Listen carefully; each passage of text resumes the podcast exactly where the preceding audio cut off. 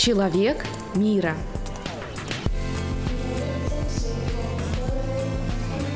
Hi, guys! Вы слушаете подкаст «Человек мира», и с вами я, Лиза Строк, иммигрант в Америке. Здравствуй, Лиза! Этот подкаст родился из желания делиться нашей историей, историей релакантов. Потому что когда ты переезжаешь в другую страну, с тобой случается множество предвиденных и непредвиденных вещей, из которых ты находишь выход. Ну, и я считаю, что делиться своим опытом – это одна из самых главных миссий моей жизни. Так что располагайтесь поудобнее, наливайте чаек и давайте с вами обсуждать иммиграцию. И в этом выпуске я хочу поделиться нашей историей иммиграции, которая случилась со мной достаточно неожиданно. Не могу сказать, что я серьезно когда-то думала об иммиграции.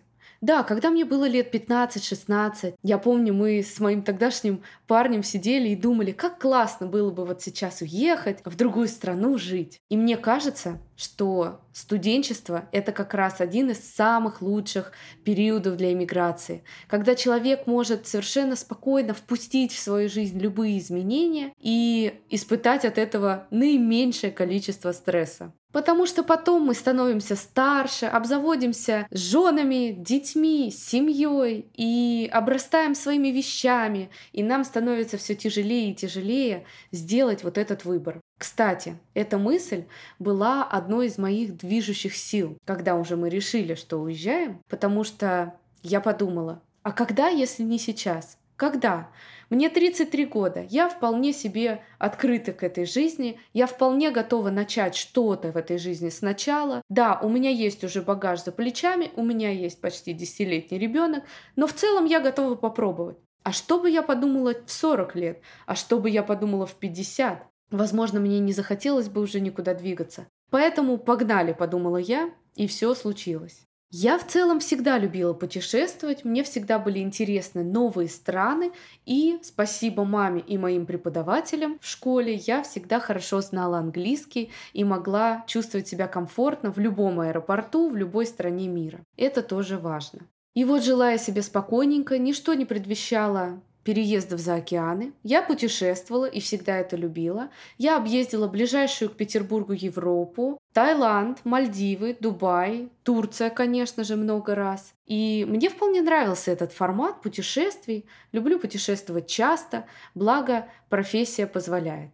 Про Америку я, конечно, думала. Америка, чего уж там скрывать, мечта любого путешественника. Она такая далекая, в то же время знакомая. Мы же все выросли вот на этих голливудских фильмах. И я всегда мечтала пройтись по улицам, по которым ходила Кэрри Брэдшоу из «Секса в большом городе». Это всегда было моей мечтой. Но я как-то откладывала Америку, ведь визу получить не так просто. Откладывала, думала, ну когда-нибудь я поеду и обязательно посмотрю этот ваш Нью-Йорк. Но процесс знакомства с Америкой неожиданно ускорился со знакомством с супругом, который уехал работать в США и пригласил меня приехать к нему побывать. Так, в 2020 году я побывала впервые в Америке, и, конечно, это был восторг. Нью-Йорк потряс меня своим размахом. Я помню, как я ехала из аэропорта в такси, и первый раз, когда я увидела вот эти манхэттенские небоскребы, я просто пищала от восторга на заднем сиденье автомобиля. Настолько я была счастлива. Я взяла гида, и мы погуляли по всем знаковым улицам, по всем заведениям, и это были самые счастливые два дня. А затем я поехала в Майами, где находился мой тогда еще парень, и мы замечательно провели там 10 дней. Америка была для меня всегда совершенно удивительной и интересной страной, далекой, но которую всегда очень-очень хотелось посмотреть. И надо сказать, в первый год, вот честно скажу, когда я приехала, я была не совсем довольна происходящим вокруг в Майами. Я сразу отметила, насколько здесь легче относятся к чистоте, так скажем, чем, например, в Москве. Насколько здесь простая архитектура и простое питание. Все, кто живет в Америке, знают, что американцы не такие уж большие гурманы. У них есть очень красивые рестораны, но там чеки, скажем так, значительно отличаются от тех, к которым мы привыкли. То есть хочешь есть красиво, пожалуйста, но плати. А хочешь есть дешево, пожалуйста, тебе фастфуд и простые какие-то салаты. В общем, в 2020 году я вернулась из Штатов с ощущением, что классно, конечно, в этой вашей Америке, но дома все-таки лучше. Но в 2021 году мы снова поехали в Америку, теперь уже на другое побережье, туда в Калифорнию, чтобы попутешествовать по знаменитейшему маршруту Лос-Анджелес, Лас-Вегас, Гранд-Каньон, Сан-Франциско, Купертино, Лос-Анджелес. Надо сказать, забегая вперед, что этот маршрут я уже повторила с дочкой, и он действительно великолепный, так что берите на заметку.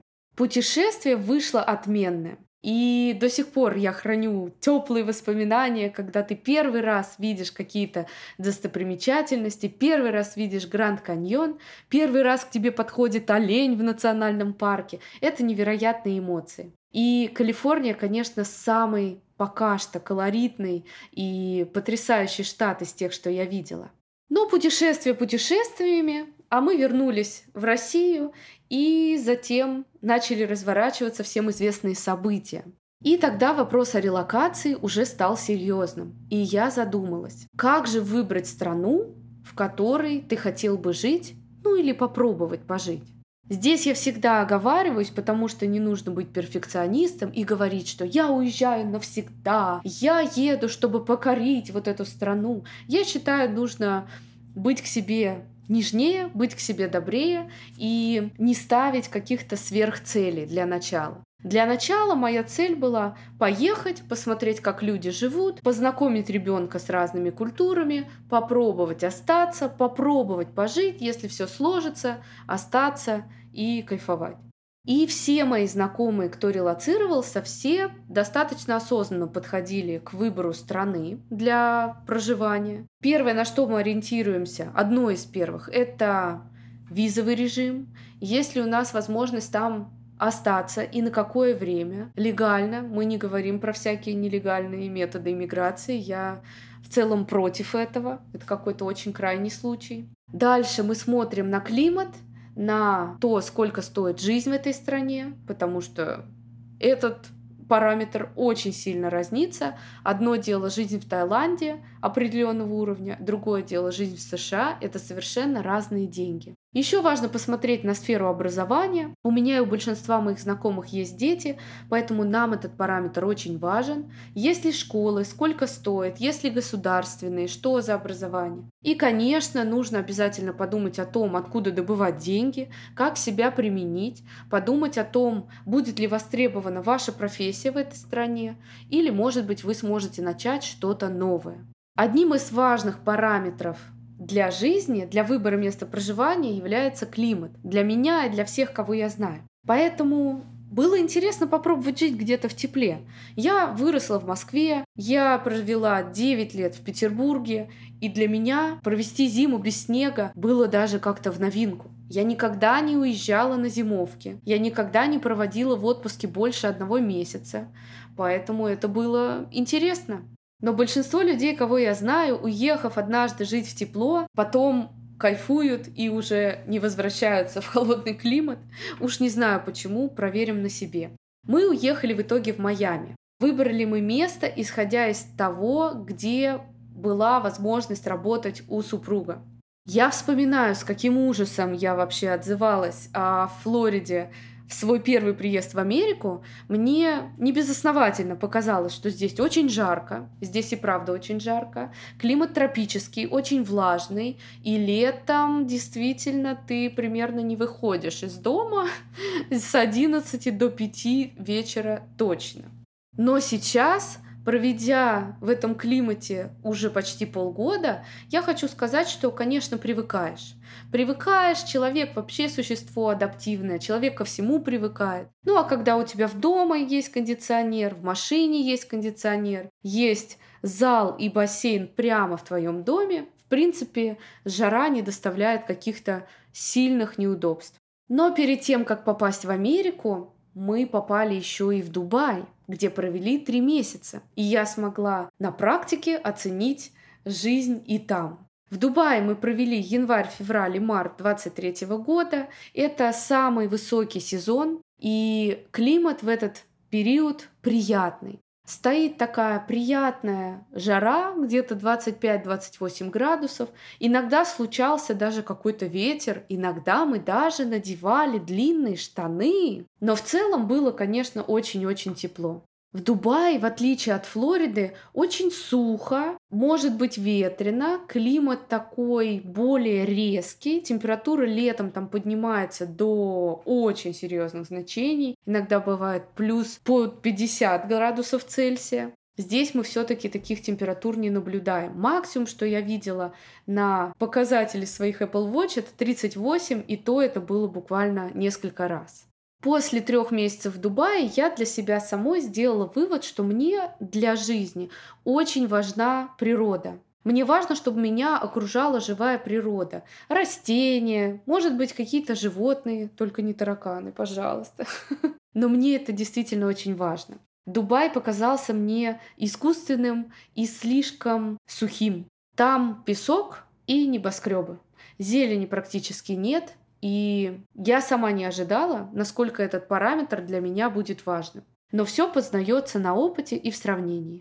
Я поняла это еще когда мы делали из Дубая вылазку небольшую в Сингапур и на Пхукет. Сингапур это вообще город моей мечты, обожаю этот город. Это город в саду, и я планирую пригласить сюда на подкаст одного гостя, связанного с, и живущего в этом городе. Спойлер. И Сингапур я нежно обожаю.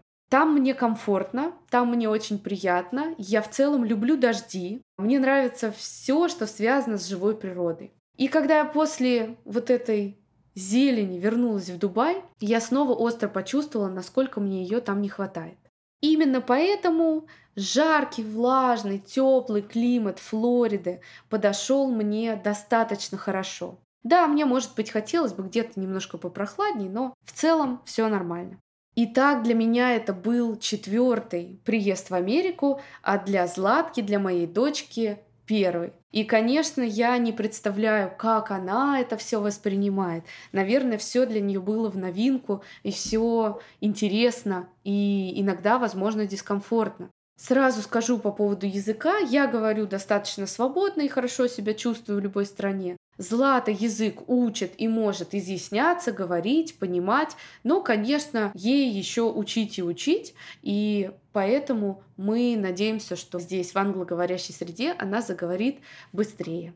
Одним из важных показателей переезда именно в Штаты стало наличие бесплатного государственного образования потому что, например, сравнительно с Арабскими Эмиратами, там бесплатных школ не существует, и школы стоят достаточно серьезных денег. Здесь же можно устроить ребенка бесплатно в школу, нужно только иметь снятую квартиру на постоянной основе. И здесь больше проблем и нюансов с этим связано.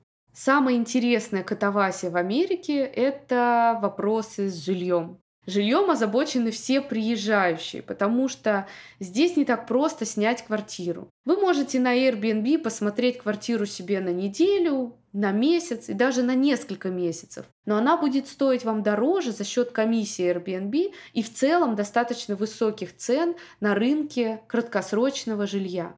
Для того, чтобы приобрести квартиру в долгую, на полгода, год и больше, вам нужно найти здание, выбрать, обязательно проверьте, какой школе принадлежит это здание, это важно, потому что вас примут только в ту школу, к которой приписан дом.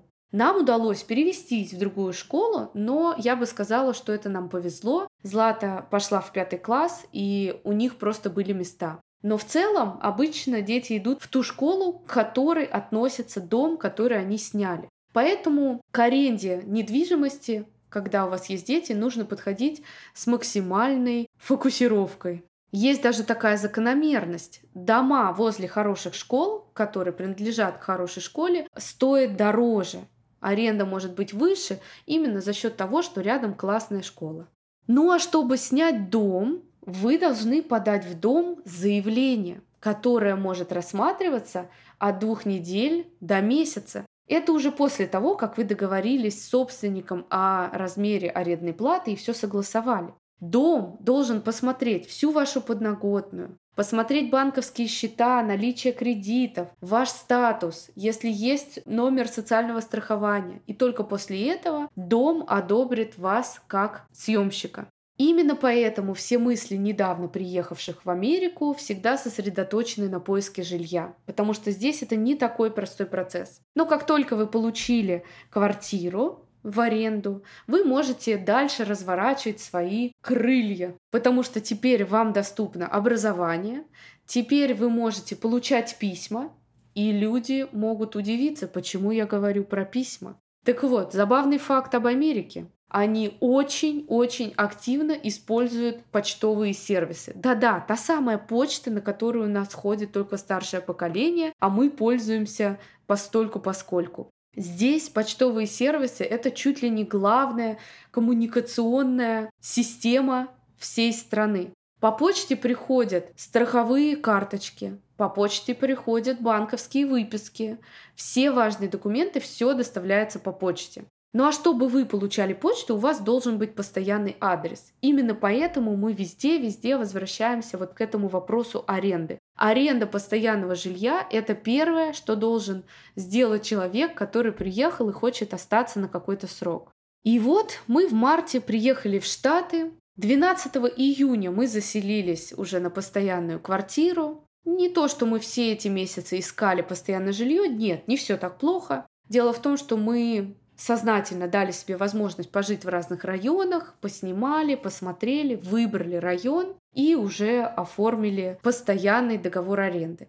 После того, как мы получили жилье, я записала ребенка в школу, я смогла взять машину в кредит. Да-да, здесь дают кредиты даже туристам. Были бы деньги на первоначальный взнос. Ну и в принципе я считаю, что уже можно считать, что наша жизнь достаточно хорошо укомплектована. Есть где жить, есть на чем ездить и есть куда ребенку отправиться на занятия.